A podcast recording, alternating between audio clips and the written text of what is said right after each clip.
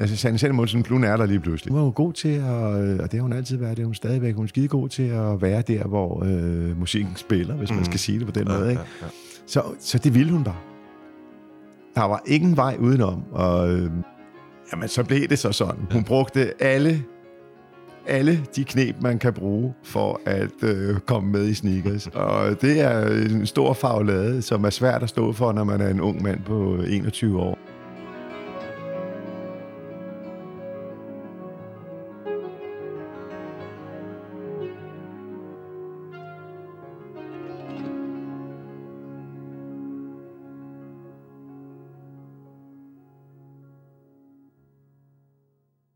Velkommen til en ny POV Mediano Music podcast. Dette er en lidt usædvanlig episode, fordi jeg har bevæget mig helt til Sverige for at besøge Morten Kærså, musiker, komponist, sanger, producer, forfatter. Og jeg havde nær sagt skovhugger, det er det jo ikke. Men, Tæt på, tæt på. Ja. tak fordi I måtte komme forbi, Morten. Jamen, det, det er, du er så velkommen. Det lyder godt.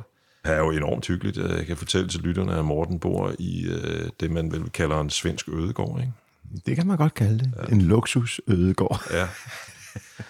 Hvor Morten og hans kæreste, øh, Majbrit, Ja. har gjort rigtig meget ud af det her sted, både i haven og, og indendørs. Og der er, jeg bemærker mig, der er jo simpelthen blomster overalt, også ja, indendørs. ja, det det, er, det er vildt. Utrolig hyggeligt. Hvis nogen skulle være i tvivl, så var Morten jo main man i sneakers i den første halvdel af 80'erne. Og hvor Sanne var, lad os kalde hende main woman. Ja, det er rigtigt. Det er fuldstændig. Øh, hvorfor vi der også hørte lidt af et sneakersnummer Åh, fedt. som indledning. Og siden, jeg mener det er 84, ikke? eller er det 83, har du været, hvad kan man sige, styrmanden i Moonjam?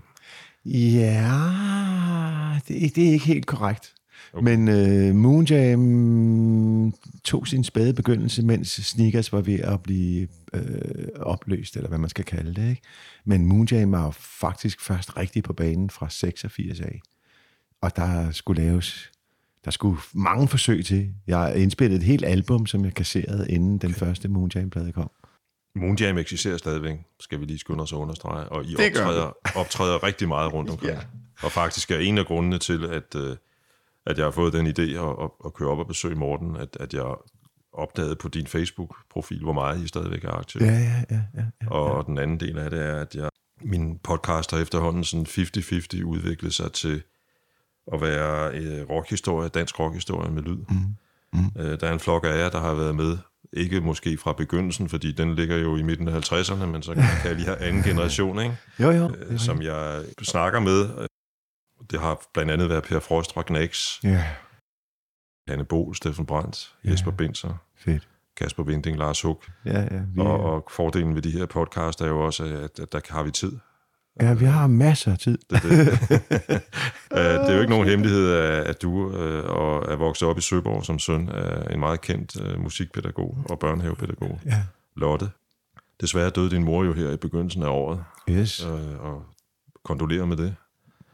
Jeg er sikker på, at hun har haft ret stor indflydelse på dig, også musikalsk. Ja, meget. Hvordan det? Jamen altså, mit første øh, møde med min mor, som jeg sådan rigtig kan huske, det er, der må jeg have været, det står sådan stadigvæk lysende klart for mig, det er, det er inden vi flyttede til Søborg, der boede vi ude i Vandløse, og øh, det er det første, jeg sådan rigtig husker omkring min mor, og sådan øh, et indtryk, som er enormt skønt, hvor vi er nede i kælderen i, det her, øh, i den her villa, vi bor til leje i, og nede i kælderen, der sidder jeg i sådan en vaskebalje og får et bad.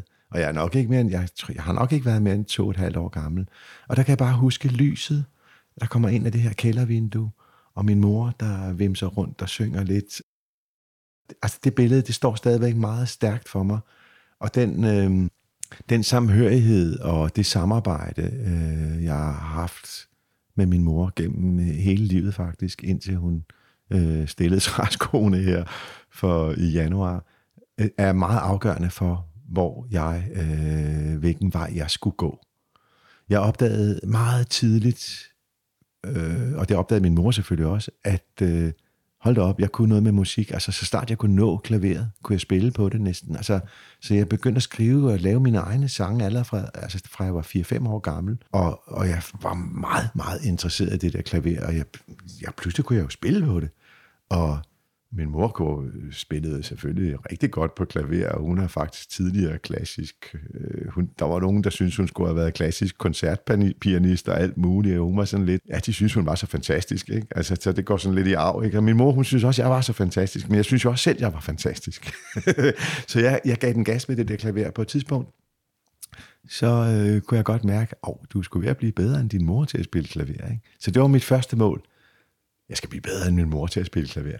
Og det blev jeg faktisk allerede, da jeg var syv år gammel. Der havde jeg altså styr på det. Og så det parløb, jeg har kørt med min mor, har været enormt interessant. Fordi dels er jeg virkelig inspireret. Hun er jo komponist, øh, men primært til børn, også tekstforfatter til voksne. Men den inspiration, jeg har fået fra min mor, med hendes øh, meget, meget simple og fine, øh, øh melodiske, i ørefaldende, let genkendelige univers, det har jeg båret med mig 100% i al den musik, jeg har lavet, efter altså, da jeg blev voksen, og har brugt det helt bevidst. Jeg skal bruge noget af den her, det her enkle. Det er vigtigt. Og det har jeg fra min mor. Øh, og hun har så samtidig fået enormt meget ud af, at jeg udviklede mig temmelig hurtigt til at blive en virkelig, altså øh, ja, undskyld, jeg ikke er så beskeden, men til en rigtig dygtig musiker. Det kunne hun få noget ud af, fordi jeg, da jeg bliver de der 15, 16, 17 år, der begynder jeg jo så at hjælpe min mor med at producere det. Altså hun, fra 79, 78, der kom den første plade med Lotte Kærså og Græsrødderne. Og der bliver jeg, det bliver jeg jo en kæmpe stor del af, fordi jeg producerer og hjælper hende og spiller på det og digter videre og begynder at, Jeg skriver også, øh, nogle gange så siger jeg, ej mor, den der melodi, den kan sgu godt være federe. Og så, så hun har nogle skøn, altså hendes, hendes tekster er vidunderlige, men ofte er det mig, der har lavet mm. melodien. Så det parløb, det er fuldstændig fantastisk og genialt, og det kørte lige indtil hun, hun døde øh, i januar. Og vi nåede faktisk at lave her på Havgårdsnæs, her i studiet, som jeg også har vist dig herovre i ladet, ja. der lavede vi øh, den sidste Lotte Kærsov Græsrødderne plade højt op i luften, og den fik vi færdig til hendes 90-års fødselsdag. Det vil sige, hun udsendte simpelthen en plade som 90-årig? Ja. Respekt.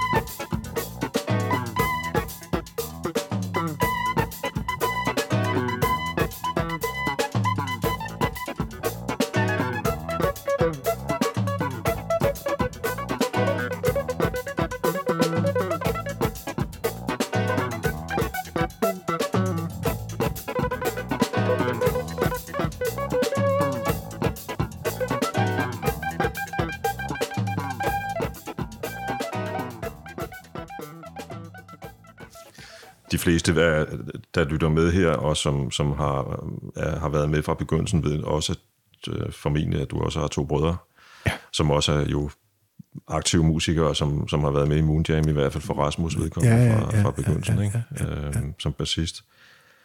Hvordan begyndte det sådan rent øh, med hensyn til rockbranchen for dig? Altså var det ligesom med så mange andre fra forstadskvartererne, at du søgte ind mod København K? Mm, eller?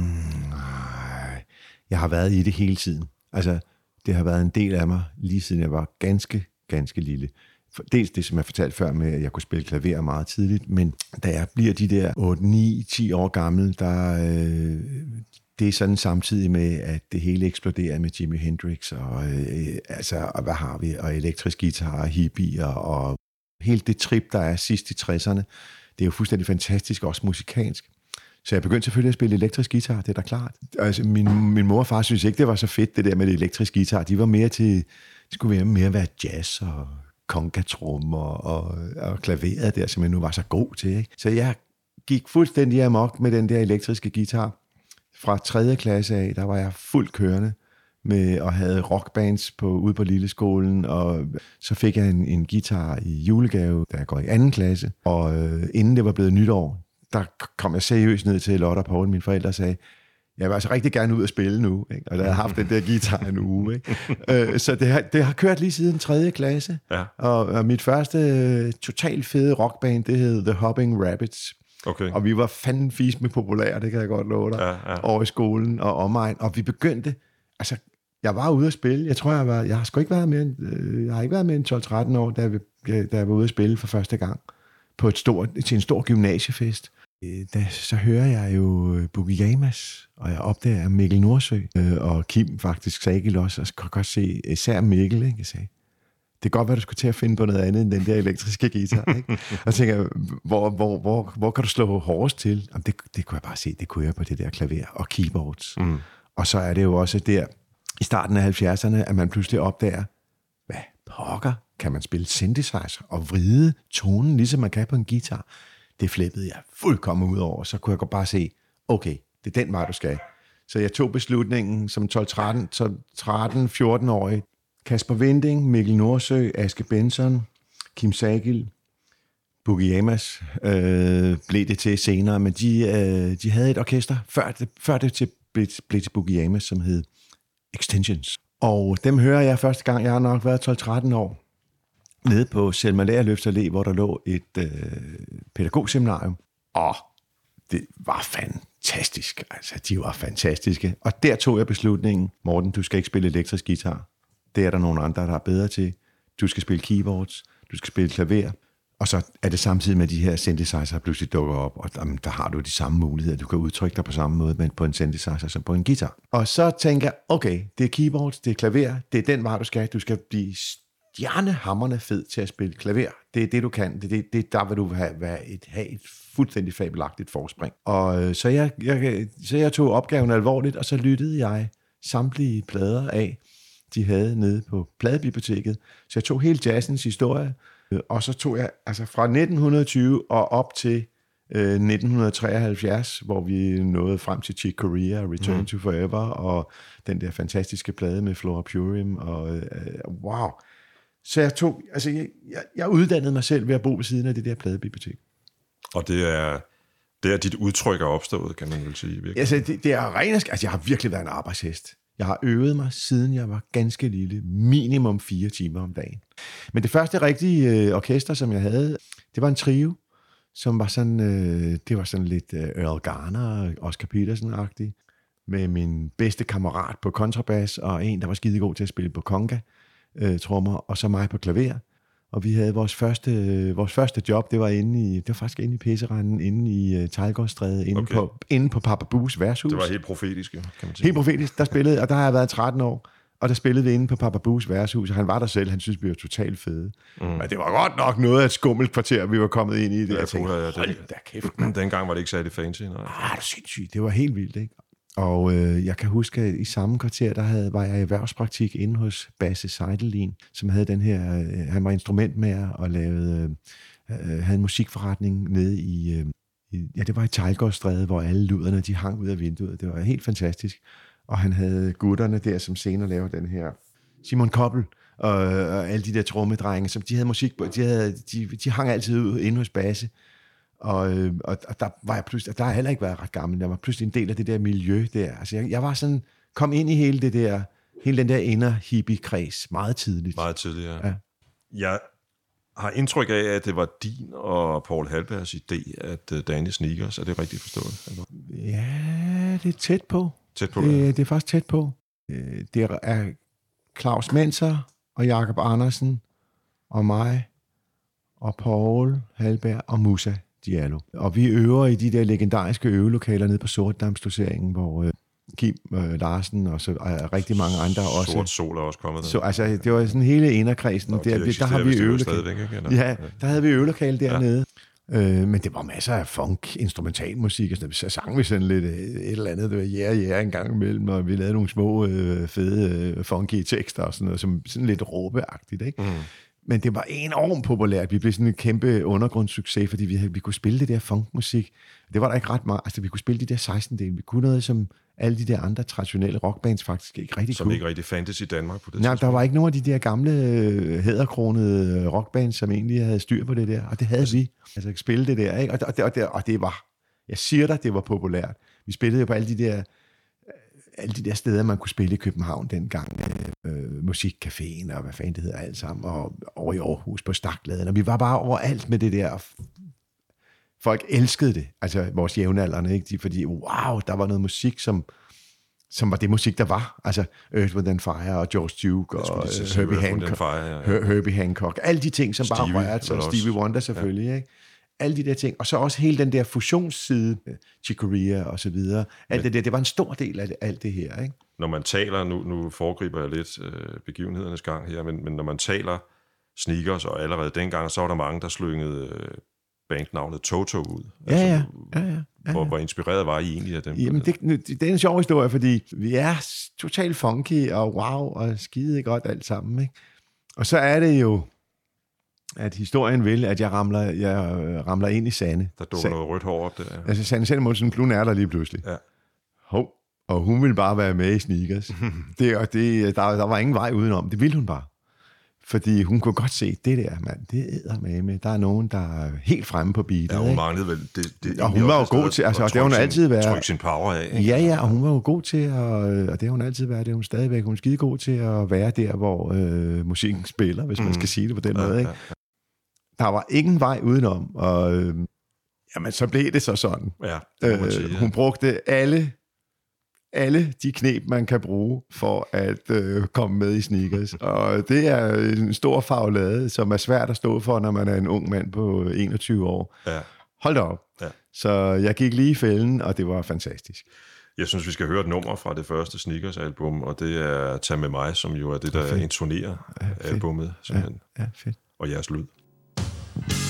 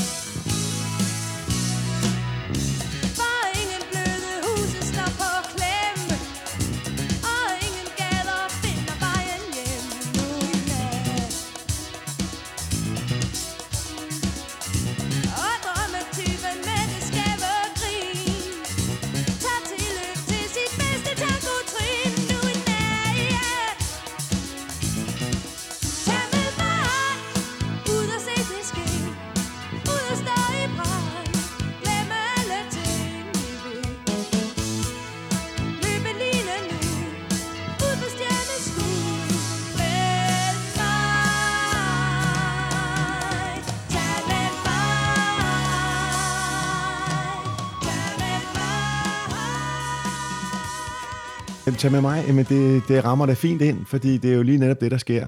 At øh, jeg møder Sanne, og jeg har det her funkorkester, og hun siger, tag med mig. Så skal du se, hvad der sker. Ja, og det ja. gjorde jeg. Ja.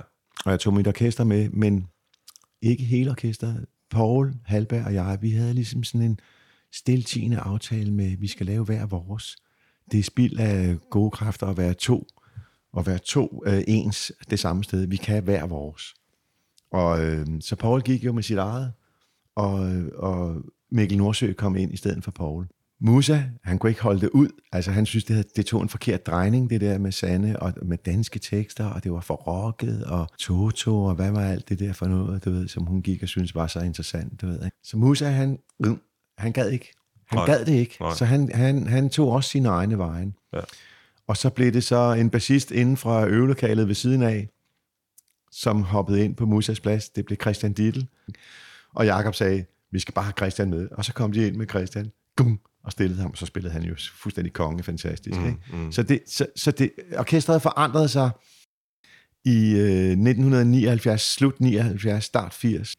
Der byttede vi ud på de her øh, bandmedlemmer, Og, øh, og så gik Sand og jeg i totalt kompagniskab omkring det.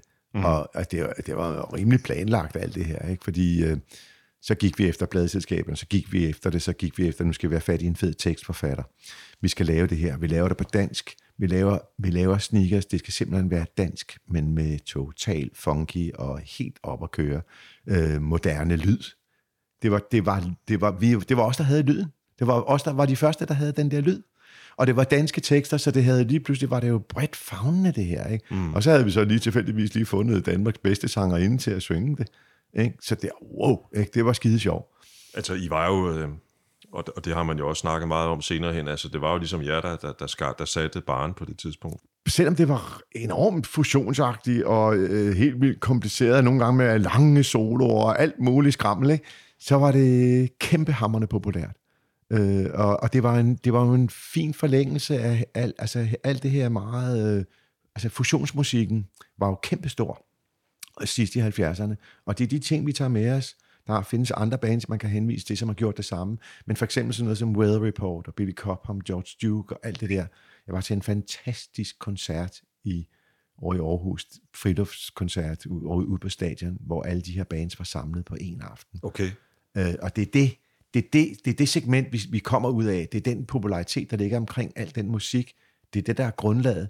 Men da, da Sanne og jeg så ramler ind i hinanden, så er vi siger, okay, vi har, nu har vi den der del, dem har vi med. Øh, alle dem, der er vilde med funk og fusion. Og så har vi lige den anden del, som er vilde med danske tekster, og hvad har vi, og et eller andet, som vi har ovenikøbet et budskab her, ikke?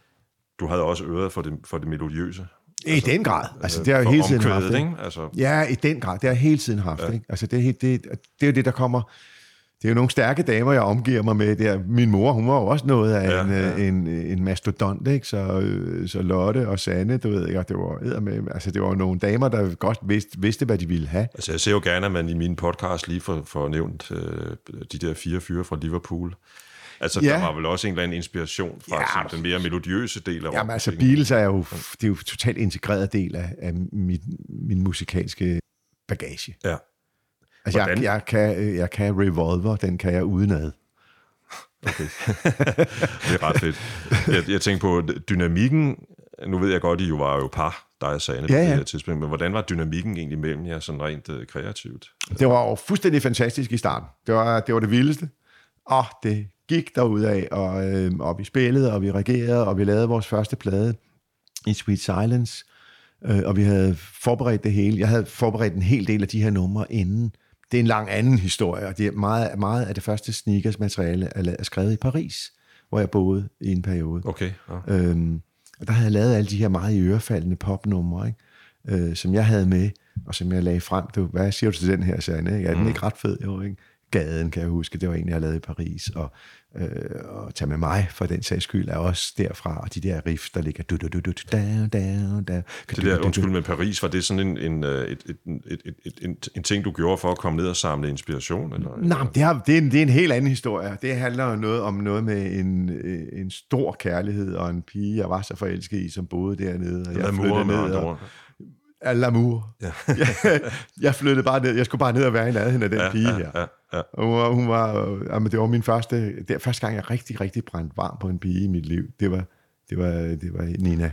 Og hun boede i Paris og studerede i Paris. Ja, Og så okay. skulle jeg bare bo der også. Og Jeg boede ude på Cité Universitaire, det danske, den danske del af det der universitetsbyen, som er fantastisk. Og der havde Nina en lejlighed. Og nede for en, der stod det fedeste flyl. Mm-hmm. Og der, stod, der, har, der har jeg skrevet, på det flyl har jeg skrevet af hele forlægget for sneakers. Det er jo også en historie, som handler om øhm, knuste hjerter. Fordi det, det der med det forhold til den skønne kvæ- pige der, det er bræst. ja. Og jeg rejste fra Paris i et nattog og var fuldkommen bitter og såret, og aldrig mere skulle jeg forelske mig i nogen som helst i denne verden, for det var dog nok noget af det værste, man kunne finde på, når det gik galt. Og det gik galt. Ikke? Mm. Men jeg havde alle de her, alle de her sange med mig. Og så er det jeg altså øh, Sanne, hun var fantastisk, og hun fik jo ram på mig. Øh, det var ikke, det var ikke, det var ikke, man kan ikke sammenligne det med, med den, den der store kærlighed, som jeg havde til den, min første store forelskelse, som jeg fortalte om her med Paris. Men der var bare så meget energi i det, ikke? Og så havde jeg de her sange, og så kunne hun, så digtede Sanne jo videre på det. Hold kæft, de er fede det der, men der kunne man lige så, "Åh, hvis man lige sang sådan der, det ikke. Og så siger hun, vi skal have fat i en tekstforfatter, jeg kender en. Mm. Bor I øh, i Sankt Pederstræde på det her tidspunkt? Ja, der er vi flyttet ind. Og, så, og så er det, at Sanne siger, vi skal have fat i Hans Henrik Kolse. Han skal skrive tekster til det her. Og så havde Sanne inviteret Hans Henrik til at komme forbi, og så kommer Hans Henrik ind med den der store hat på. Det er stor. Han var jo noget ældre end os, ikke? Mm. Og han kommer ind, og der kan godt se, hvad er det for en troldmand, der kommer ind der. Ikke? Og han tændte fuldkommen, altså da jeg spiller de der ting for ham, og vi spiller det der, vi har gået med, det, det der musik, som jeg snakkede om før, jeg har med fra Paris, som vi sidder og jammer med, Sanna og mig, og hun synger noget plud og plader engelsk ovenpå det, ikke? Dum! Der, altså, Hans Henrik, han var bare fuldstændig solgt, og det første nummer, han kom, den første tekst, han kom med, det var Gaden.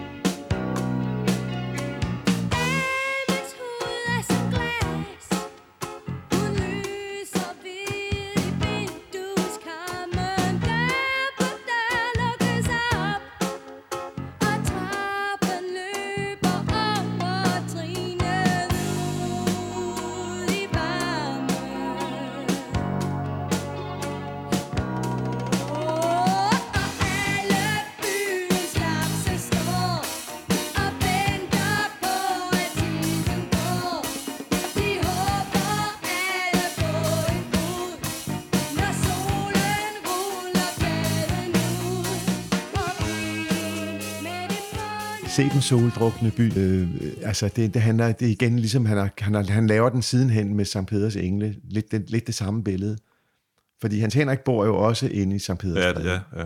Og det handler om det der med, at man- han kigger ud over byen, og kigger ud over Tejlgårdstræde og Sankt Pederstræde, og sidder oppe i, de havde sådan en skøn taglejlighed, og så ser han, hvordan byen i virkeligheden vågner. Og, og hvordan, altså det var et specielt kvarter dengang, ikke? Ja, det er bøssebar, det er gangster, det er luder, det er, det er virkelig... Det er en punker, der er også ret rundt derinde. punkerne. Ja. Og det er og det, det, det, det, han beskriver både i gaden og Sankt Peders Engle. Ikke? Men gaden er den første, det er det, det, er det første sneakersnummer, som, som bliver til med tekst. Jeg ser bare, hvad der sker i musikverdenen på afstand, og lytter selvfølgelig også. Øh, og det gælder også andre kreative brancher. Men jeg har sådan en teori om, at, at, at, at succes, den nye succes, man oplever, når noget pludselig går godt, at den kan afle kreativitet i sig selv, om man så må sige. Altså, at det går godt. Jamen absolut. Masser af jobs. Ja, penge, ja, ja, men altså, vi kom jo ind. jo- du ved, Ja, alt helt ikke? sikkert. Altså, i, her i det her forår 1980, der er det, vi laver alle aftaler, og vi laver den der fede øh, deal med Poly, Polydor og en skøn... Øh, øh, eller Polygram hedder det, undskyld, og laver aftaler på den label, der hedder Mercury, og der kommer vores første plader, og, øh, og så går det jo slag i slag, og, pludselig har vi en pladekontrakt, og pludselig kører det bare, og så indspiller vi den der plade i september 1980, den første sneakersplade, og det, det var sgu sjovt, og den er, den er lavet på tre uger eller sådan noget. Og vi var meget velforberedte. Jeg, jeg synes jo, når man ser de der klip med jer, og, og sådan husker, jeg kan huske, jeg har set jer en to-tre gange dengang, øh, blandt andet på en Roskilde Festival. Når man ser de der klip i dag på YouTube eller på DR.dk, Ja. Så tænker jeg, I havde, altså, musikken havde energi og power, men på scenen havde I også en energi. Ja, vi var jo fanden i voldske. Absolut.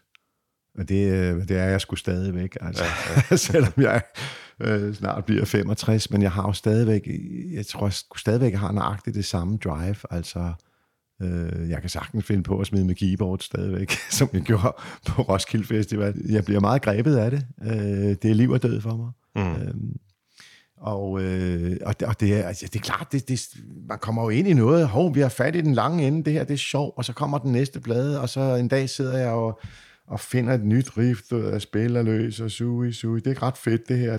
Og jeg er sådan lidt inspireret af, hvor, hvad gør vi nu, lille du, med Kim Larsen og company med, med gasoline, ikke? Og sådan, ah, det er fedt det her. Jeg har noget, mand. Åh, og når jeg så sidder og spiller på klaveret, det, åh, det, det fungerer både med venstre hånd og højre hånd, og bare, øh, da, da, da, da, da, da, su, su, det er sgu ret, det er sgu fedt det her, det lyder godt det her, jeg sidder og spiller på klaveret.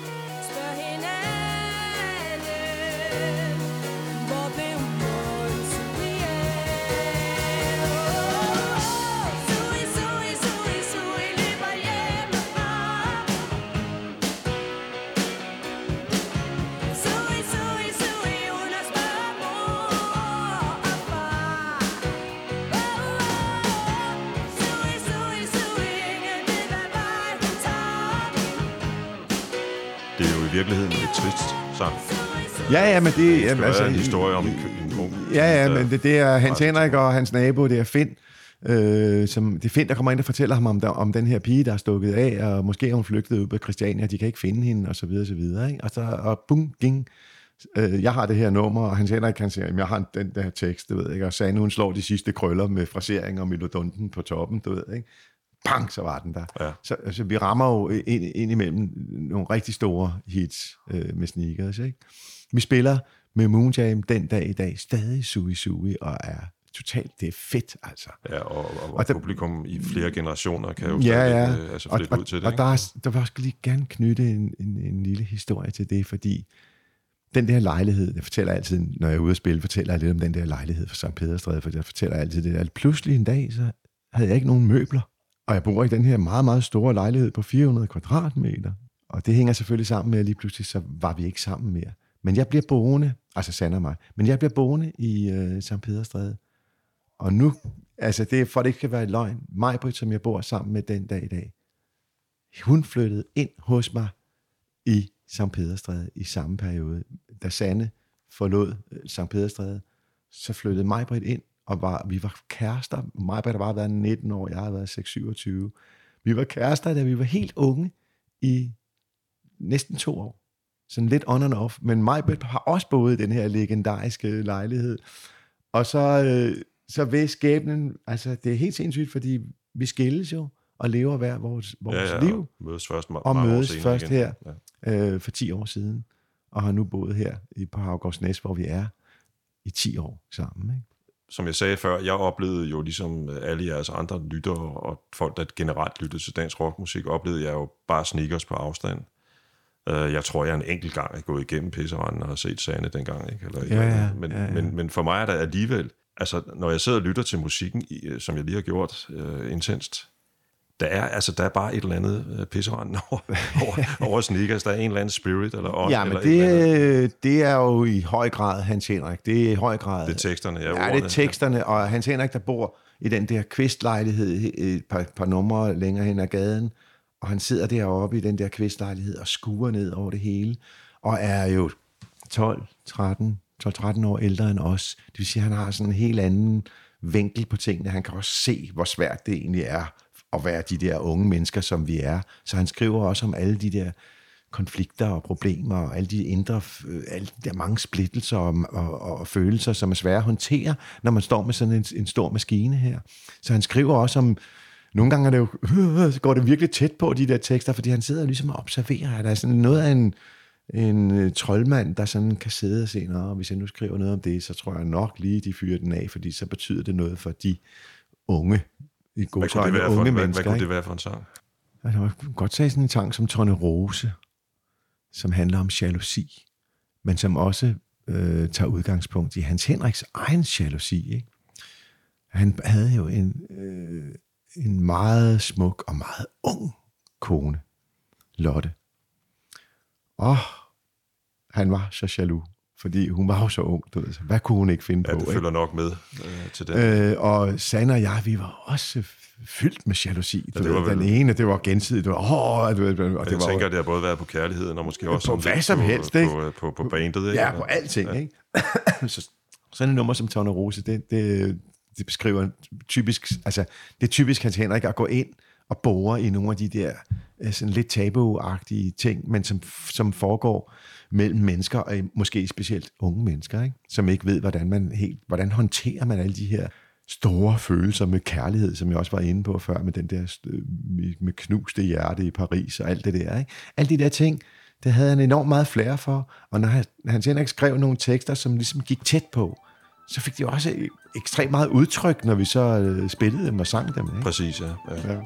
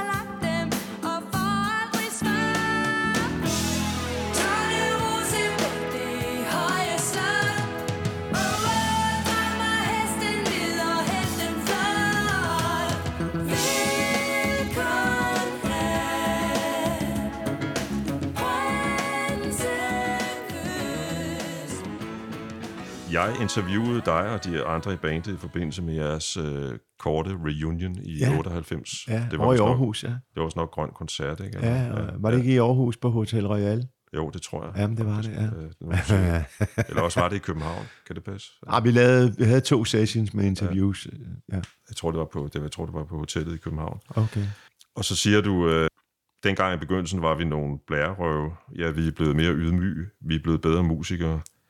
Vi er kommet længere tilbage på beatet, F 15 år efter vi stoppede med sneakers, siger du. Ja. Øhm, og så siger du et eller andet med, at, at det egentlig er meget fedt at stå og spille sangene som den bedre musiker, man er i dag. Ja, Jamen, det kan jeg godt huske. Det, var, det er faktisk ikke helt løgn, det der. Men er god til at lyve og prale, skal jeg lige. Jamen, det, øh, Nej, men, men jeg, det der er okay, øh, det jeg sagde dengang, for det er faktisk rigtigt, at vi øh, var blevet bedre musikere de der 15 år senere, da vi lavede den der reunion. ja. Så det var, øh, det var nok det bedste sneakers, man nogensinde har hørt live. Det var det, vi lavede den sommer, eller den reunion. Vi spillede 20 koncerter, tror jeg. Øh, og vi sluttede på Smukfest med at spille en for ry. At det er det bedste, vi nogensinde har lavet. Det er den sidste koncert, vi spillede med sneakers på Smukfest. Det var eddermame i orden, altså. ja, det har jeg så desværre ikke set, men øh, jeg Nej, har det hørt var om det. Jeg har hørt om det, ja. bare ja. så flot, altså. Ja. Hvor det hele, det var så tight, og det var så tjekket, og det lød så stinkende fedt, altså. Har der aldrig været en mand eller en kvinde med en papkasse senere og spurgt, om ikke I kunne tænke jer at gøre noget lignende? Nej, det, det har der sådan set ikke. Øh, der var jo lige der, da det hele er ved at smuldre, og Sanne og mig går, skal være, være vores vej, der var der øh, internationale tilbud, og jeg ærgede mig. Altså, jeg, jeg, jeg prøvede flere gange også sådan at, at bringe det på banen. Øh, Altså Sand og jeg, ligesom, kan vi ikke snakke det her fuldstændig iskoldt? Kan vi ikke snakke business i stedet for kærlighed? Kan vi ikke, kan vi ikke lige zoome ind på det her?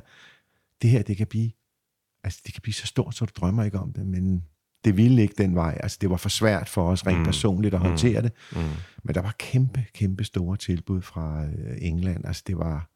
Øh, ja. det var, og det var sådan øh, sideløbende med Eurythmics og alle de der, det var de der store foretag. Det var også alt, Polygram jo, som havde... Ja, det var alt det der, der var i spil. Ikke? De kunne godt se, hold kæft, det er talentfuldt det her. Ja. Ikke? Den gik ikke. Sådan er det. Eller, Altså sneakers, jeg kan jo godt se, åh, det her, det er ved at, det, det er ved at rende, hvad er det, man siger, det løber af hende. Altså, Ud i det- sandet, eller Ja, det, vi kan snart ikke styre det her mere. Det er for svært, det der med Sanne og mig, der har det øh, projektet sammen, og vi bor sammen, og er kærester, eller hvad man nu skal kalde det. Hold op, ikke? Altså, og vi laver vores... og der er det her liv omkring det hele. Ja, ja, vi laver vores fjerde album, som faktisk er råfedt. Ja, øh, ja, det- det, det synes jeg er noget, noget, deres noget af det bedst bedste. Ja, det er bedst det. produceret, det Ja, er det. ja. Øhm, det er en amerikansk producer, som har også arbejdet sammen med lige... Quincy Jones. Quincy Jones, ja. ja. Det er en af Quincy Jones teknikere, som øh, kommer over og hjælper med at lave Catbeat. Øh, og selveste Quincy Jones kom sgu forbi i studiet og, og sagde goddag. Og, "Nå, det lyder da meget sjovt, det der, og sådan noget. Ikke? Fantastisk. Ja, ja, ja, ja. Så, det var, så der, er det, der er vi oppe i sådan en lidt mere moderne produktion. Øh, ret kompliceret og meget dyrt at producere på det der tidspunkt. Jeg kan huske... Men noget af det, jeg synes er, undskyld, men noget af det, jeg synes er fedt ved det album, er, at det er, det er god lyd, men, men det er ikke så det er ikke så komprimeret, Nej, det er det. som så meget Nej, andet nej. var, i, fordi det var jo digitalt orke på det tidspunkt efterhånden, ja. som der var nærmest, hver dag kom der en ny der, opfindelse. der, ikke? der knytter sig en lille sjov historie til det der, fordi det der Catbeat-albummet, det hed, i arbejdstitlen var Carte Blanche. Til sidst så kunne Ernst ind nede på Polygram og Mercury, han kunne ikke klare den titel mere, for det blev simpelthen så dyrt. Altså det var sådan noget carte blanche, vi har bare carte blanche til at blive ved og blive ved og blive ved. Og til sidst havde den der plade kostet op mod flere millioner at lave, ikke? Øh, Så han sagde, nu kan det magter det ikke mere, I må finde på en anden titel. Ikke?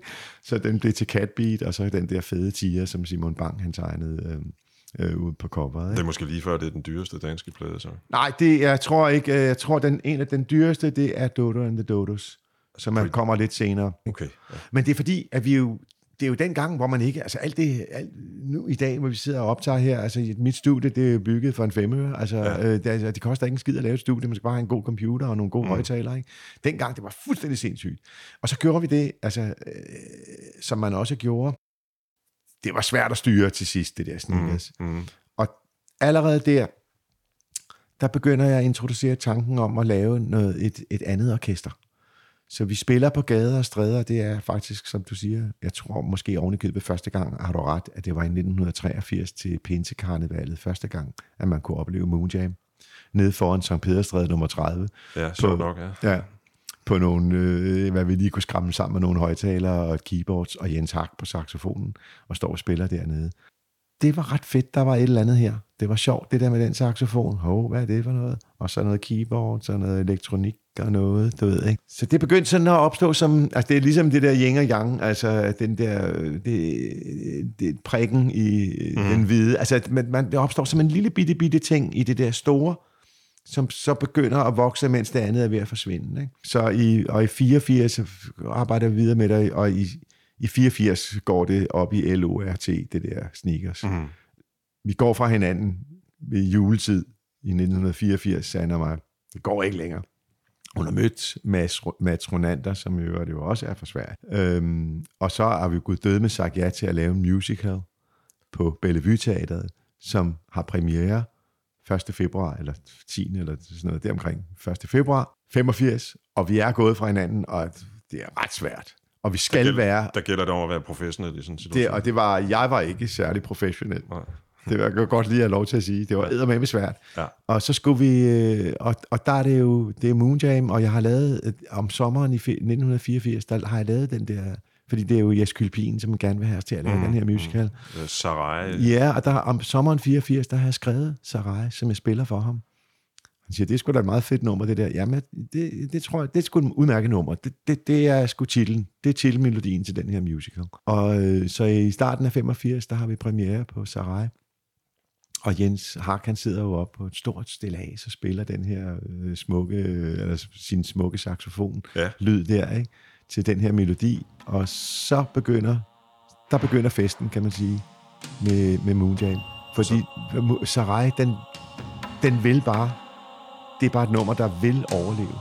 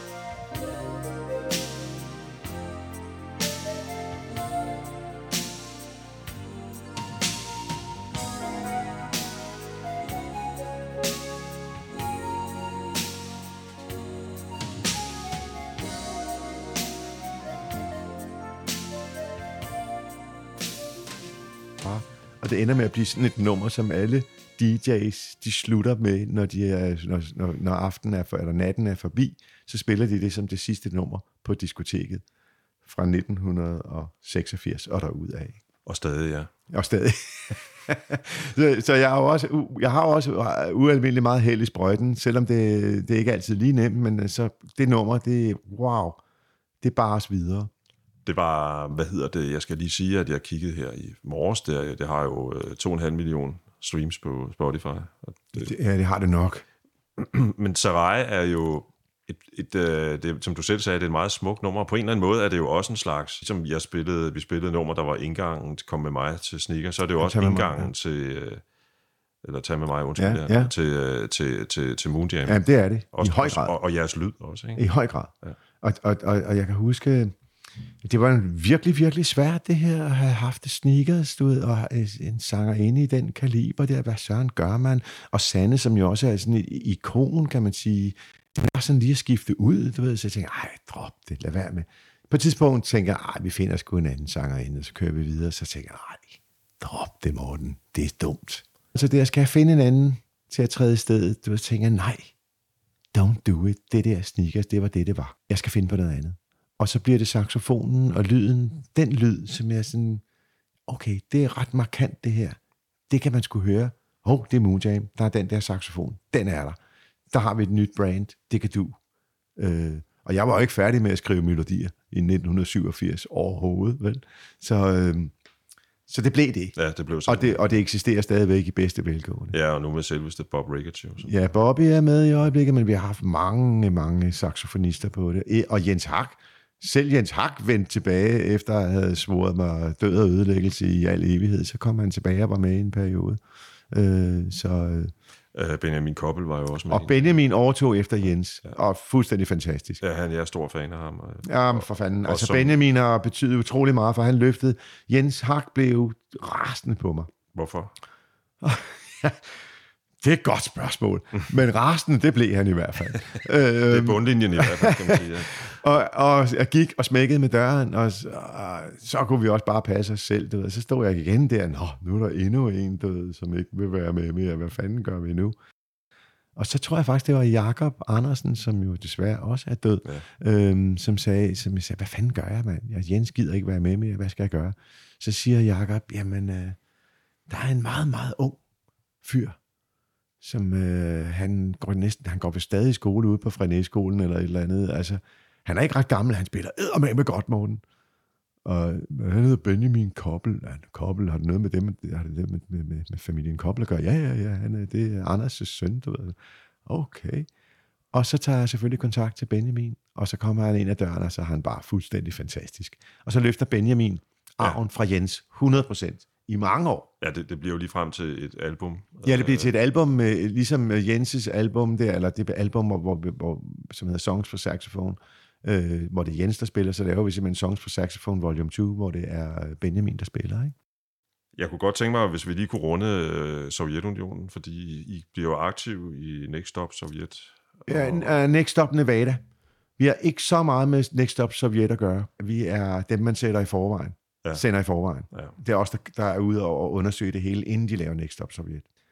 Og da vi så er ved at være klar med det der første Moonjam-album, sådan halvvejs er vi igennem produktionen af det, så kommer Rasmus og siger, vi skal bruge et nummer. De skal bruge et nummer til Next Stop Nevada. Øh, de skal bruge en titelmelodi. De skal bruge noget, som bare kan få det her Next Stop Nevada, Next Stop, helt op at køre. Og så laver jeg Ticket to Peace, øh, og Søs Fenger synger det, og det er med på den første Moonjam-plade, og det blev et kæmpe hit. Det må man Øh, sige, ja. Det gjorde det, og det, det rammede den der bevægelse 100% ind. Og det er Moonjam en stor del af. Altså, vi er en stor del af den der bevægelse, og vi bliver sendt afsted som øh, spejdere, altså for at, mm. for at se, hvad kan man gøre.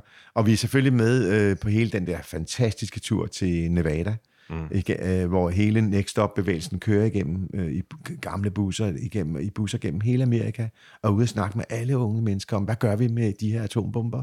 Vi skal have noget nedrustning i gang, noget seriøst. Vi skal have stoppet den kolde krig. Det er det, det hele går ud på med Next Stop-bevægelsen. Og det kulminerer med, at vi står ude i øh, Nevada-ørkenen og spiller Ticket to Peace foran atombombeprøvesprængningsanlægget. Det er jo det, der er i Nevada-ørken. Ja. Ja, lige præcis.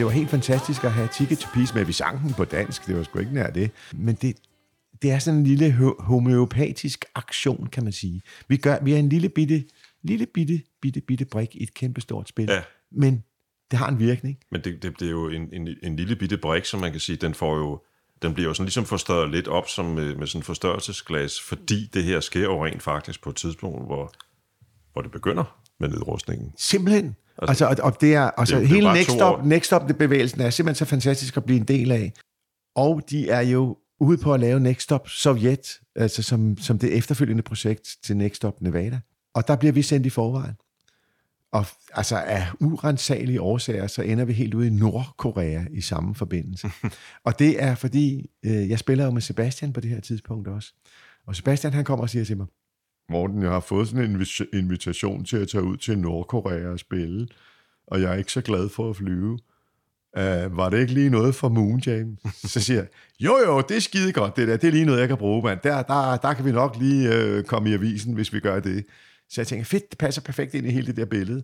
Og så laver vi sådan en kombination af, at man, vi sender Moonjam til Nordkorea. Det er, det er altså en historie for sig. Nå, Ja. Hold da kæft. Oh, det er op til, at vi laver det her album nummer to med Moonjam, Østen for solen. Osten for solen. Ja, hvor der også er det der gloværdige billede, hvor vi sidder med Kim Il-sung på bagsiden, og alle sammen tager ja. solbriller på, Ja, ja, ja. ja. da de skal tage pressebilledet, ikke? Ja. fordi vi kunne ikke gøre noget. Jamen, det, er en lang, det er en lang sidehistorie, det kan vi lave en helt anden bliver en anden gang, ja. podcast Ja, om. Ikke?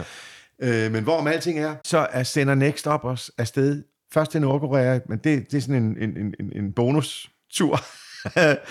Tre uger i Nordkorea i øh, fængsel derude. Wow!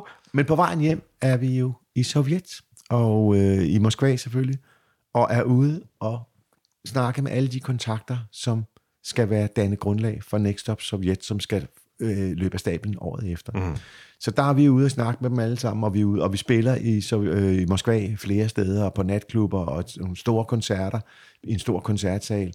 Og det er Gorbachev, der er den på det her tidspunkt, og man, det er først, første gang, man overhovedet tillader sådan noget vestlig rockmusik, du ved, at det overhovedet kan lade sig gøre. Ikke? Og det er på grund af Gorbachev. Og man siger, men vi tager, vi åbner, nu, nu øh, det er glasnost, vi åbner op her. Og der er vi, vi er de første. Året efter, af en eller anden grund, er vi så ikke med i øh, Next Stop Sovjet, så vi står ikke og spiller derovre øh, sammen med Lars Håg og så videre. Øh, øh, skide med det, vi har jo været en stor del af det. Du nævnte lige Sebastian. Ja. Jeg synes næsten ikke, vi to kan tale øh, sammen i en podcast, øh, uden at vi lige vender dit mangeårige samarbejde med Sebastian. fedt, mand. Jeg kan sige til, til lytteren af, af Morten, da, da du viste mig studiet der, der, der fortalte du, at det er ikke så længe siden, du sad og, og mixede noget sammen med, med, med Sebastian der. Ja, ja, præcis. Så I har jo arbejdet sammen i plus 30 år. Ja, det har vi. Altså, 40 da næsten. Sneakers går øh, i opløsning, og jeg først, altså det er jo først det, jeg, som jeg talte om før, jeg først det, jeg er sådan ved at finde ud af, hvad er det, det der Moon James skal blive til. Knud, som han jo også hedder øh, i virkeligheden, Sebastian. I 84, der, beder, øh, der, der ringer han til mig og siger, vil du ikke godt være med i mit orkester? Og jo, det tror jeg sgu egentlig gerne, jeg vil. Det passer meget godt, fordi der, det hele er sådan lidt forvirrende lige nu, og Sneakers øh, eksisterer måske ikke til næste år, eller hvad så? Det vil jeg meget gerne. Og så skal jeg også lige huske at sige, at jeg er rigtig stolt over at få det der øh, få tilbud, fordi mit største forbillede, altså inden for danske keyboardspillere, det, var, det er jo Kenneth Knudsen, mm. og det var ham, der havde jobbet før mig. Du ved, jeg tænkte, er det rigtigt? Skal jeg få jeg lov til det? Du ved, ikke? Spiller, spiller jo også en meget stor rolle for lyden på, Ja, er du på, på de der Sebastian. Ja, du er ikke alene. Det er jo fuldstændig fantastiske synthesizer-soloer og alle de der ting, han spiller. Du ved, hurra. Så, så, så jeg kommer med Sebastian fra, jeg tror det er allerede i 84, og jeg har lavet en masse øh, albums øh, med ham, og øh, Skatteøen laver vi jo sådan, det er nummer fire album, jeg laver med ham, og det var fantastisk at lave det. Og, og øh, øh, jeg har et skønt, skønt samarbejde med Knud. Øh, Knud og jeg har et meget stærkt øh, tillidsforhold til hinanden. Altså, så Knud beder mig, øh, for det første så bidrager jeg ofte med arrangementer og nogle ekstra melodistumper til hans musik her, øh, mens vi laver alle de der albums. Men kronen på værket, det er, da han i 1996 siger til mig, Morten for helvede, jeg har for travlt. Du er nødt til at skrive øh, Aladdin-musicalen færdig, fordi jeg skal skrive den næste musical. Og så fik jeg simpelthen, Jamen, øh, det er sgu i orden, Knud. Det gør jeg gerne. Ja, ja. Så han var nået sådan lidt over halvvejen. Det finder vi ud af. øh, Halvvejs med, med musikken til Aladdin. Og sagde han, oh, Morten, du laver resten. Jamen, det er i orden. Det gør jeg så. Mm. Og så øh, lavede vi Aladdin-musicalen, og det blev jo totalt fedt. Vi spillede, jeg tror, vi spillede 180 forestillinger, mm. udsolgte på Gladsaxe Teater. Gladsaxe, den, ikke? Ja, det var fedt, ikke? Så, jeg, så, så Knud og jeg har jo sådan en meget øh, fint, øh, respektfuldt øh, øh, samarbejde og forhold, hvor vi sådan er gode til også faktisk at skrive lidt sammen, kan man sige. Ikke? Altså, jeg kan dække det lidt videre på nogle af de her ting, som Knud kommer med, og han elsker det, når jeg kommer og bidrager med noget af det der. Altså sådan et nummer som Fuld af nattens stjerner. Der er det mig, der har fundet på det der. Da, da, da, da, da, da,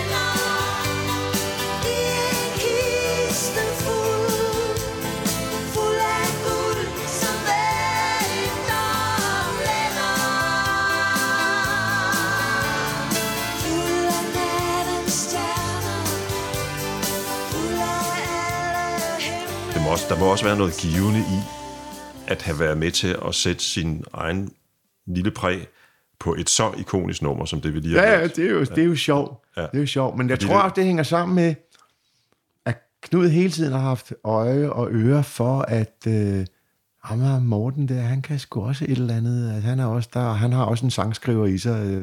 Jeg har slet ikke lavet lige så mange ting som, som, som Sebastian, men jeg har jo trods alt alligevel lavet en hel del. Ikke? Ja, det må man sige. Ja. Ja. Så, øh, så jeg tror, det er også sådan noget der, hvor Knud tænker, at det er sgu, det der, det passer sgu fint sammen. Og det er også noget med tiden og tid. Altså, da jeg var helt ung der, jeg boede i klublejlighed inde i, øh, i Ringstedgade, det, det er tiden tilbage omkring det der med Paris og alt det der. Der sad øh, en skidegod ven og virkelig dygtig bassist, Henrik Bjørn Rasmussen, og mig, vi boede sammen i klublejlighed derinde. Og vi sad jo bare junkede ulvehøjen, du, altså, og alt det der fede musik, som Knud lavede, ikke? Så, så, og det er jo lang tid før, jeg kommer med. Det er 78 eller 77, ikke? Og så lige pludselig, så var jeg sgu med, i- så var jeg med i det, du ved, ikke? Du medvirker også på et enkelt, eller måske flere Kim Larsen-album, har jeg set. Ja. Jeg tror kun, jeg er med på et enkelt nummer. Men, altså jeg har jo, jeg ved ikke, men altså skæbnen har skulle været speciel, fordi øh, i 10 år boede jeg dør om dør med Kim Larsen Okay. i Rørhamsgade. Ja. Han boede nede under, jeg boede ovenpå. Vi var, han, han var underbo, jeg var ovenpå, overbo.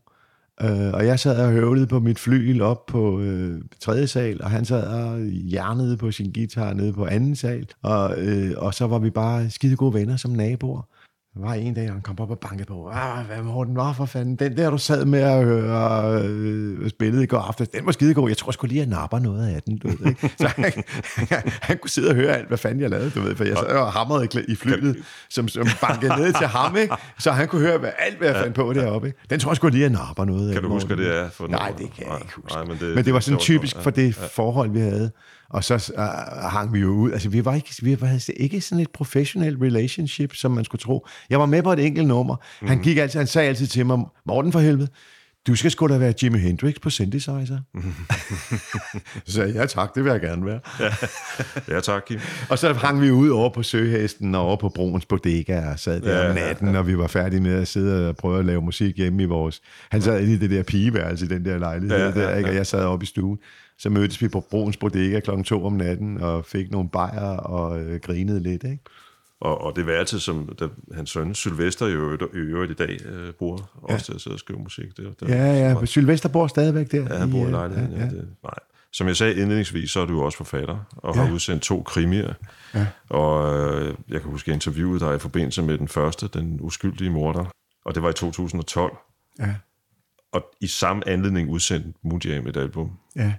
Som hedder Bandet og den uskyldige morder. Præcis. Og jeg synes, vi skal lytte til det, som jo er en slags titelnummer, nemlig det, der hedder Den uskyldige morder.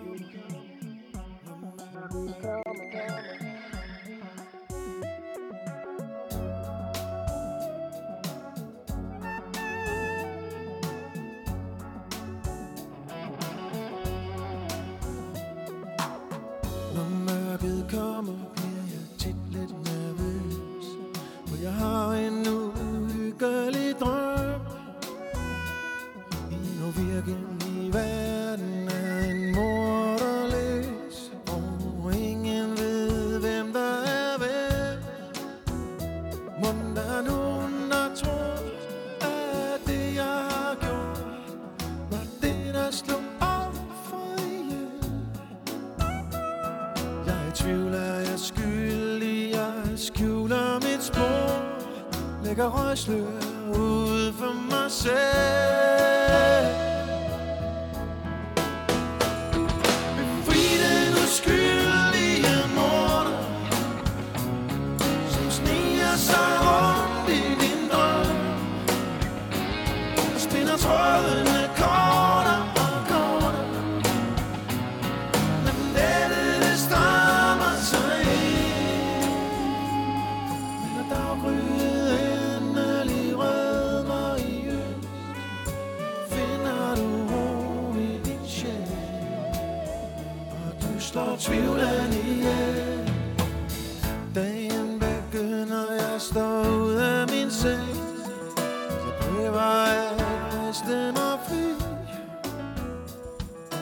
Det var, det var jo et, et spændende projekt, fordi det er jo en, øh, måske, eller det er jo delvis en bio, selvbiografi, ikke?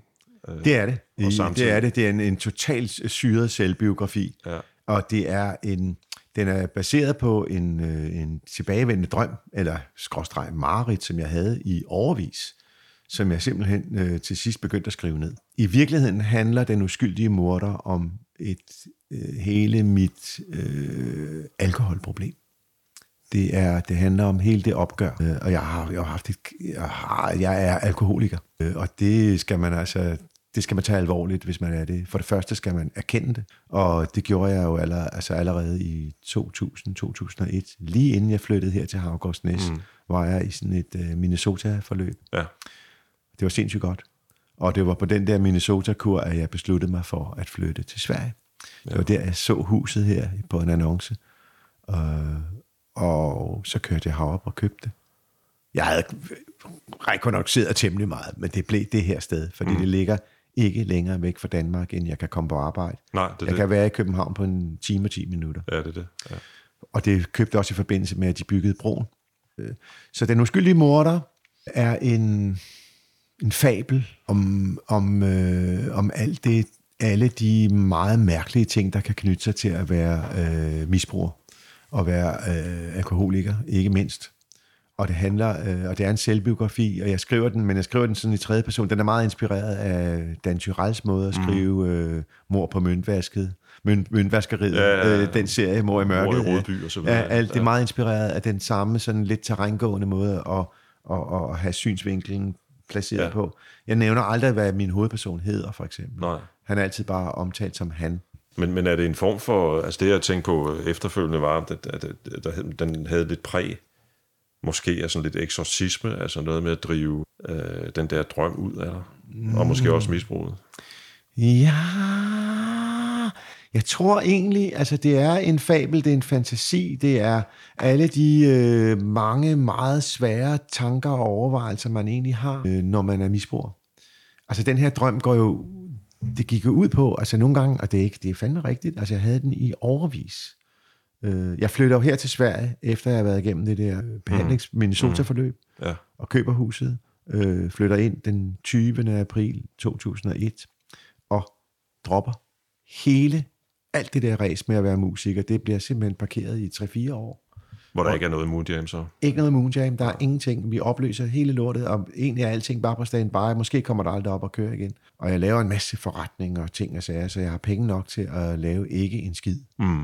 Øh, bare sidde nede ved søen og fiske, og gå Ja. ja. og kigge lidt på det her fe- fede sted her. Hvad kan Men, man gøre? mens, mens du Ja. arbejder på at blive og, Ja, ja, så og kom- forblive ædru, ikke? Ja, arbejder på at forblive ædru og falde fuldstændig til ro, og ikke have noget som helst pres på mig. Ikke noget forventningspres. Ingenting. Jeg skulle ingenting. Nej. Jeg kunne bare være her.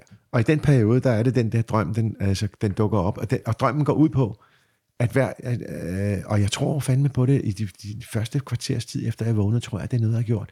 Drømmen går ud på, at jeg har slået en pusher ihjel, og har fået dækket over det. Der er ikke nogen, der ved det. Og altså nogle gange om morgenen, når jeg vågnede for den drøm, så tror jeg fandme, kæft, det er noget, du har gjort. Du har slået en ihjel ude øh, i Nordvestkvarteret og fået ham gemt af vejen. Mm. Altså jeg var sådan fuldstændig panisk, når jeg vågnede op. Hold kæft, hvordan har du gjort, mand? Mm. Hvordan, hvordan har du sluppet afsted med det? Og så indtil jeg vågner op og har fået den første kop kaffe, så siger jeg, okay, det var bare en Ja. drøm, du ved. Ikke? Ja. Og det, det der plot, der, det der med, at man skal opklare, om man nu har gjort en forbrydelse, det tænker jeg, det er, med, med en, det, det er et godt plot til en mm. kriminalroman. Og så tog jeg udgangspunkt i hele det der kriminalhalløj. Men det, men det handler jo om det der med at skjule noget. Skjule noget, man, er, man, er, man skammer sig over. Altså skjule alt det der med, at du er alkoholiker. Skjule, at du er misbruger. Det er jo ligesom det, der ligger i det. Og derfor bliver den der fabel til, derfor bliver det faktisk en meget en-til-en øh, kriminalroman, som man, du kan sagtens læse den, mm, sagtens læse den, huske, ja. uden Ja. at du overhovedet tænker over det her. Ikke? Men, men øh, der er jo en, en sidefigur i, øh, i øh, Den uskyldige morder, øh, hovedpersonens lille søster, der hedder Amanda. Og hun er jo netop igennem sådan et behandlingsforløb øh, oppe i Ålskov det samme sted, som jeg selv Ja. ja. har været. Ikke? Det eksisterer ikke mere, det hed Majorgården. Det var. Majorgården, ja. ja. Og til sidst, så bliver hun jo befriet af min actionhelt, som til sidst befrier hende fra behandlingshjemmet. Han er, han er sømand, han er navigatør, og, og det er en meget dygtig sømand, og han sejler en sejlbåd helt op på kysten. Han har tabt sit anker et sted, så han har ikke noget anker. Han er nødt til at sejle båden ind på kysten i Ålskov, og der er sandbund, så det kan man godt. Mm. Så kølen kiler sig fast i sandbundet, og han befrier Amanda. Hun kravler ud af vinduerne på behandlingshjemmet og kommer ned til ham, og og de har en lille gummibåd. De skal sejle ud til båden, som ligger derude. Pludselig river båden sig løs, og den driver afsted. Øh, og, og, og hvad skal de gøre? De har kun gummibåden. De kan ikke starte påhængsmotoren. Men Amanda, hun kan starte påhængsmotoren, fordi hun, altså, hun ved lige, hvordan man gør det, fordi hun har været undskyld, jeg siger det, dreng på en gård, eller pige på en gård ja. på landet, hvor de netop op ved Limfjorden. Så hun ja. ved alt om påhængsmotor. Så hun starter den, og så sejler de ud, og så kommer de ombord i båden, og så sejler de mod nord og forsvinder i solnedgangen. Ja, ja, ja, ja. Meget smukt. Men det er sådan en befrielse, eller det er, det, er, det, er, altså, det er jo alt det der, som jeg bøvlede enormt meget med, som var pisse svært.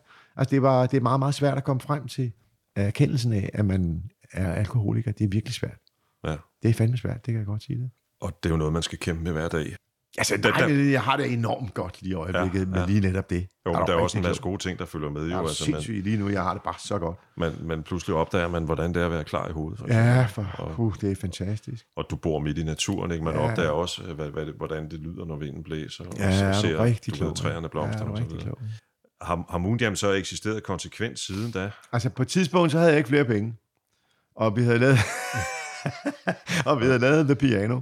Ja. Og det var faktisk ret fedt. Der var et af numrene, det der hedder Yellow Moon, det hitter ude, men ikke i Danmark, men i Bangkok og Nå, Thailand. Okay, Of all places. Ja, Og vi rendte, vi, pludselig skulle vi til Thailand og spille store koncerter, og Yellow Moon var et kæmpe hit.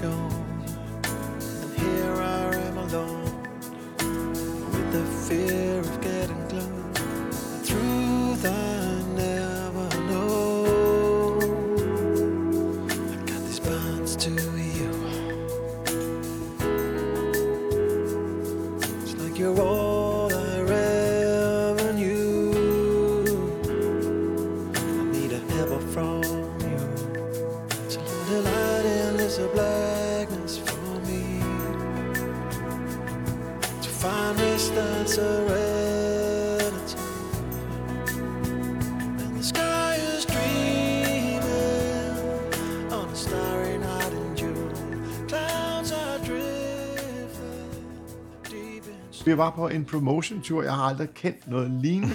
Vi var sådan en ren Michael Learns to Rock, vi var ude i, Ja. ved, ikke? Og de elskede bare det der Yellow Moon-nummer, du ved, og jeg lavede, jeg ved ikke, hvor mange radiointerviews, og ej, men det, lyder- det lyder næsten ligesom Paul McCartney, sagde de. og Sådan, ja, okay, det er godt, men det er et udmærket lille nummer. Det. Og det var også fantastisk, og hurra! Men øh, vi kunne, altså at lave et nyt band, og introducere det, og tro, man kunne tjene penge på det her i Danmark, det kan man, det kunne jeg, ikke. det kan man ikke. Mm. Så det blev, så nummer to, øh, The Piano Album, er vi i gang med, og de er vilde ude i Thailand. Man kan ikke tjene en skid penge for det hele. Det er piratkopier, og jeg ved ikke hvad. Så der var ikke præcis, penge ja. i det på den måde, vel? præcis, ja. Men det var en masse sjove oplevelser, ikke? Så sidder jeg bare der, og der er vi tilbage. Nu er vi fremme med 2007, 8, 9 stykker, ikke?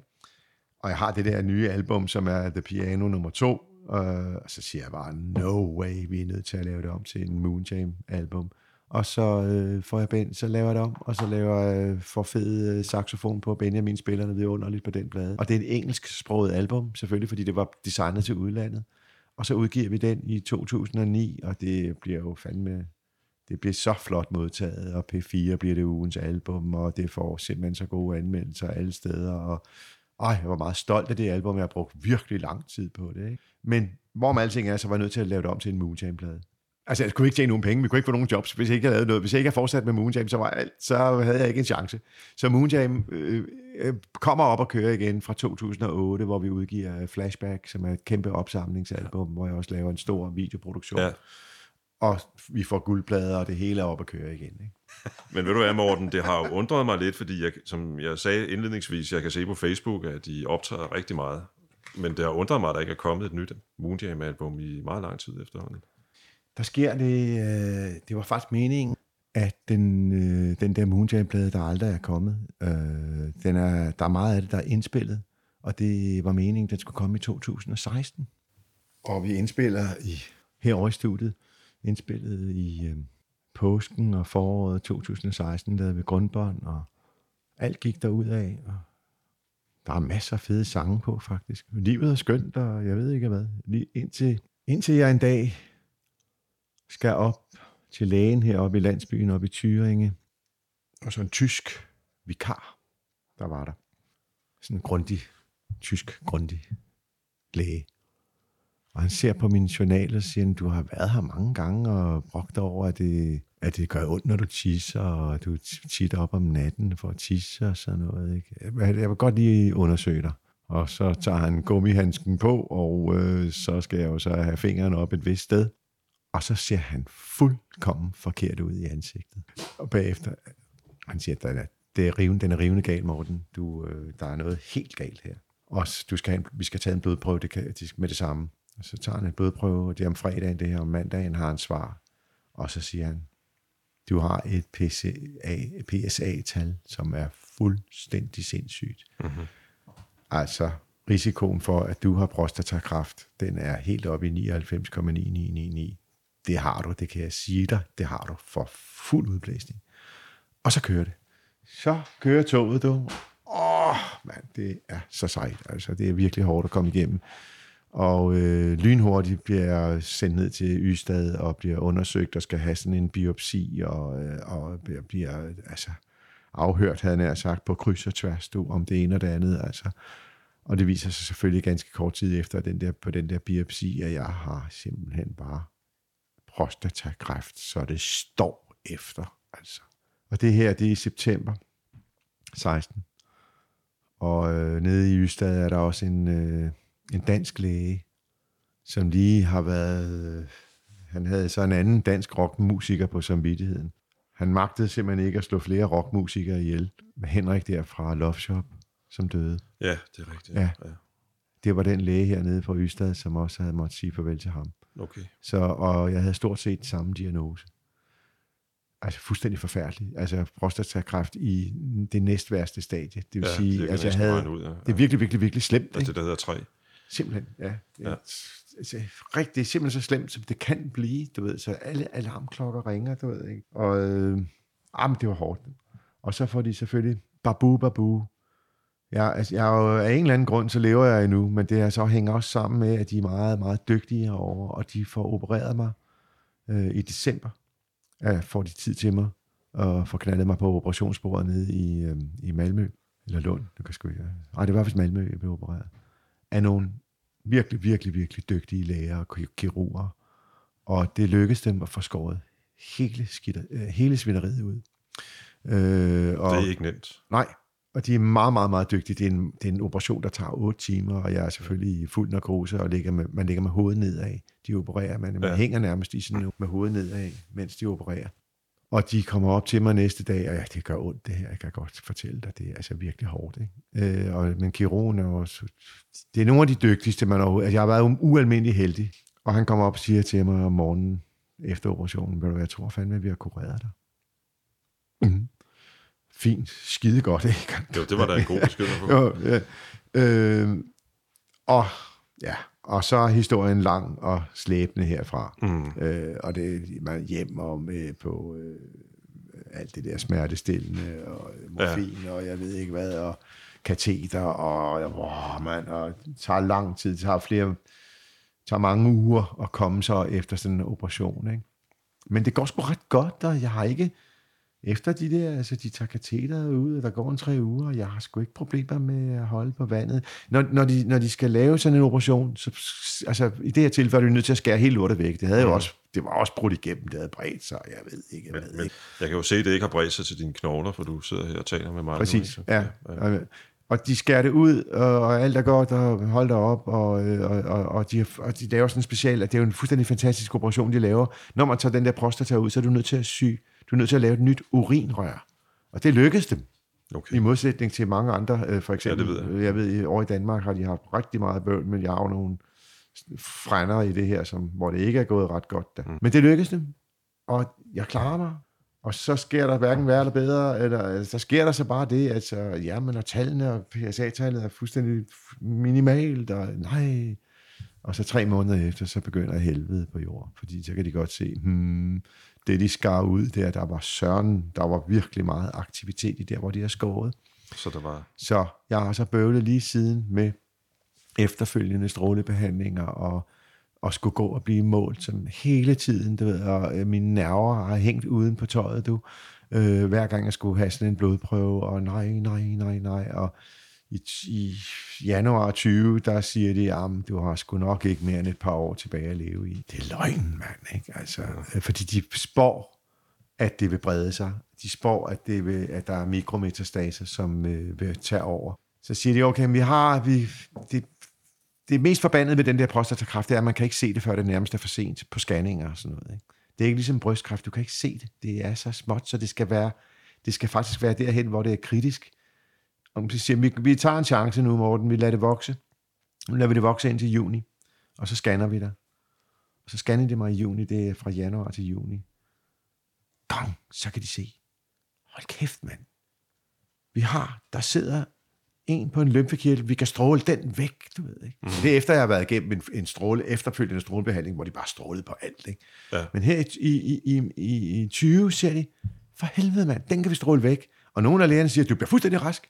Du bliver totalt rask. Du vil aldrig have kræft mere, du ved ikke. All right, mand. Ikke? Mit humør, det steg fra 0,01 til 600.000. Ja, det kan jeg ikke? sgu altså, godt det forstå. var med Ja. fedt, det der. Ikke? Og så øh, var vi igennem en, en, en fin... Øh, og det var ikke så hårdt, når du kun skal stråle på en enkelt, du ved. Og det var sådan målrettet, og bang, de får den væk. Og endnu en gang, hurra, tallet. Og, jamen, jeg tror, jeg er kureret, hvorpå at det der forbandede tal, det begynder at stige igen. Ikke? Jeg skal regne med én ting.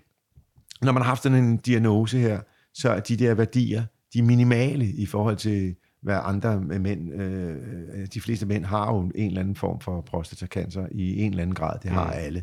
Øh, Det har alle, ja. Det, Ja, ja, alle når man har- når en bestemt Ja, alder. når man har en bestemt alder, så vil ja. der altid være et PSA-tal, hvor man kan se, om der ja. er et eller andet. Og heldigvis er, de, er det jo ikke, det er jo ikke alle, der skal opereres. De fleste, de, de lever med det og dør med det. Ikke? Så min situation er nu, at jamen, det er der derinde. Øh, der er et eller andet, og det, det, så scannede de mig igen, og så var den beskeden, hmm, det sidder, der er des- desværre stadig noget, vi kan ikke stråle det væk denne gang, fordi det sidder der, hvor vi har strålet før. Så, øh, så Vilma. Så, der er, så, så det, det, det, det lever jeg med, og så, så er jeg så på nuværende tidspunkt blevet enig med lægerne om, at jeg har sgu aldrig haft det så godt. Jeg er så frisk, som jeg nogensinde har været. Så øh, det der med at begynde at hælde øh, hormonmedicin og alt muligt i mig, det dropper vi bare. Fordi du har det jo, jeg har det jo skide godt. Jeg er jo frisk og rask. Det Så siger vi, okay, så laver vi en skeletnografi. Fordi, som du lige sagde før, vi skal lige tjekke, at du ikke har noget på skelettet. Og så lavede vi sådan en her for et par måneder siden, og der var ikke noget på skelettet. Så lige nu går jeg bare, ja, jeg nyder livet hvert sekund, og jeg er ikke syg, men det kan komme fra det ene øjeblik til det andet, kan det begynde at øh, tage over det der forbandet. Ikke? Altså, hvis der er noget, der kan få en til at værdsætte, at man er til, så er det der. Og, og Jeg siger, jeg, jeg, jeg siger det, jeg nyder, hver, nyder der. hvert sekund, og, og jeg, jeg, jeg, jeg, jeg tænker sgu ikke så meget over det mere. Men det har med været noget, der har sat mig, hold da kæft, hvor har det været hårdt at være igennem de ja, der det er jo, det, det er jo, jeg forstår jo godt, at man skriver ikke, altså det, man skriver næppe ret meget, ret mange sange. I, i Nej, en altså efter operationen, der, der droppede jeg bare, jeg sagde, det kan være lige meget. Jeg kommer ikke ud, jeg spiller ikke det næste år, eller de næste 11 måneder, der kan I bare glemme alt om det. Så jeg aflyste alt, hvad der var af koncerter, og sagde, jeg bliver bare hjemme, og øh, vi havde lånt nogle penge, som vi skulle bruge til noget andet. Dem brugte vi bare til at, at leve af, mens mm. jeg var syg. Og jeg sagde, jeg, og skat, det har jeg ikke tænkt mig at betale, fordi jeg er simpelthen så syg, og jeg, har ikke, jeg tjener ingen penge, så jeg betaler sgu ikke noget skat. Så jeg nåede lige at lave en, endnu en gang at lave en kæmpe skattegæld, som jeg lige ved, øh, heldigvis er ved, endelig er ved at være ude af nu her, seks mm. år senere. Ikke? Ja. Oh. ja, altså det, har, det, har, det er sgu derfor, der ikke kom, lige kom en ny Moonshine-plade. Jeg tror, din, øh, din kæreste, Majbrit, Ja, spiller en stor rolle her. hun spiller en kæmpe rolle, og øh, i det hele taget, vi gik, øh, og vi har det simpelthen så godt, og, og vi har simpelthen sådan et dejligt liv, og øh, jeg har været inde på det tidligere. Øh, Vi var kærester, da vi var helt unge. Ja, det sagde du. Ja, et par år sådan on and off. Hun var ganske ung, øh, og allerede dengang synes jeg, hun var fantastisk, men jeg synes, hun var så ung. Jeg synes, hun var for ung. Så det blev ikke rigtigt til mere end... Øh, ja. Øh, ja, men det var også det var skønt, når jeg tænker tilbage på det. Men vi grinede i går aftes, da vi her, inden du skulle komme, der gik vi og sagde, hold kæft, vi har, kendt, vi har snart kendt hinanden i 40 år. Ja. Øh, hvis, Ja. man, hvis man tager Ja, ja, starttidspunktet med. Ikke? Men som sagt, altså vi le- har levet hver vores liv og fået, haft hver, fået hver vores børn med hver vores forskellige øh, partnere, øh, og så møder hinanden igen i øh, slutningen af 2012, starten af 13. Så det er 10 års tid. Ja, 10 ja. års tid, og så flyttede Maja Britt herop, og hun var med på det, og hun tog Laura med, øh, som jo bare var 9 år på det tidspunkt, og Laura blev for nylig øh, student, og har været igennem hele det svenske skolesystem. Når hun har gået, det er simpelthen Ja. et svensk gymnasium, hun har... Yes, yes, yes. Ja, okay. Så, og, og Majbrit, tre uger efter Majbrit flyttede ind her, så havde hun job som skolelærer inde i Hesleholm. Ja. Uden at kunne et ord svensk, og hun skulle undervise på, øh, i svensk. Men øh, nu øh, Laura og Majbrit, de kan fanden fise med tale svensk. Ja, det jeg kan jeg forestille mig, Ja, ja. det kan du love. Ja. Især Laura. Øh, hun taler fuldstændig flydende, ikke? Ja. Hun taler lige så godt svensk som Jakob Sedergren. Okay. som vi øh, nyder, nyder meget at se mor i skærgården med, med, med ham i hovedrollen. Ja, hvor man ja. tænker, det var satans, hvordan kan han tale så godt Ja, du svensk? er jo krimiforfatter. Det der med mig, Britt og mig, og Moonjam, Havgårdsnæs, Sverige, det er, det er simpelthen bare sådan en, en, en god øh, historie, og sådan en god fornemmelse. Og også, at Majbrit jo synger med Moonjam. Ja, hun, hun er Og- med i... Og, og som jeg også har sagt tidligere, vi spiller jo sneakersnummer, og, og Majbrit løfter en virkelig noget af en opgave ved at synge nogle af Sandes øh, store øh, sange fra sneakers-tiden. Ikke? Ja. Så hun synger Sui Sui, og vi, og vi laver efter festen, laver Majbrit fuldstændig fantastisk, som vi ofte slutter koncerterne af med. Og, øh, og hele den der, altså der, er- vi har spundet en ende på det. Alt det, som jeg ligesom som åbnede sig dengang, da vi startede Sneakers. Det der med at være to sammen om at have et projekt sammen. Og i det tilfælde med Sanna og mig var det Sneakers. Og så sidenhen ligesom have fundet den samme melodi sammen med Majbrit. Og Majbrit, der løfter opgaven med, at vi faktisk kan spille fire eller fem Sneakers numre med bravur, og at vi bor sammen og elsker hinanden og har øh, gården her som et stort fælles projekt. Det er, det er en stor, stor... Øh, det er en stor, st- det er en stor lykke. lykke. Det har, sp- der er spundet en ende på hele historien her. Øh, og noget af det, som jeg egentlig gerne ville, da jeg startede ud som ganske ung mand. Og måske ligger der også noget i det der med det der meget tætte samarbejde med min mor, at jeg er, øh, jeg knytter mig til kvinder, altså øh, tæt, Ja, og, og er frisk på at tage, at tage slavet, tage og være to om at lave noget. ja og, og, og, Øh. og har den der evne og, og vilje til, som, som altså for nu at sige det, det er ud mange mænd jo ikke har, til at, at, at, at, ligeværdigt arbejde sammen med, Ja, altså arbejde sammen virkelig, ikke? og Ja, få... Øh, det der at have sådan et fælles projekt, øh, som mig, og jeg her, har her, det er helt vidunderligt. Og mig, Britt, som altid gerne ville være sangerinde, men som altid lige, så kom der lige nogle børn, og så var der lige noget arbejde, og så var der alt muligt, som hun ikke fik taget hul på. Så for hende er der også en enorm... En, det, en, det, det ligger lige for det at udvikle sig som sangerinde lige pludselig i den her sammenhæng. Ikke? Og det tager vi et kæmpe livtag med, og det, det, det er fedt. Altså. Det er jo karma nærmest. ja, det er sgu karma på den måde, så tror jeg, jeg vil sige tusind tak, fordi du har taget imod mig heroppe, Morten, og har ville fortælle mig din historie. Jamen, så det var så let, du. Det er godt. Hvis vi skulle slutte af med et Moonjay-nummer, hvad skulle det så være? Wow. Det skulle måske være Bag de blå bjerge.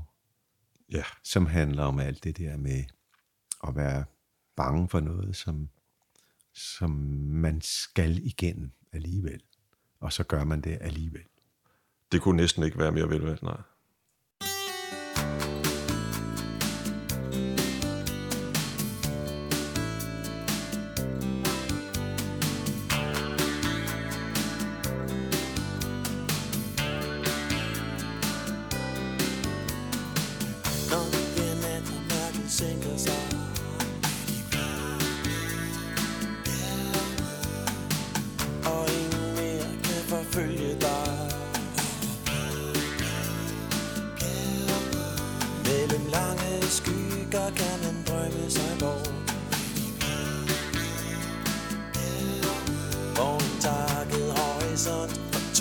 crianças soam.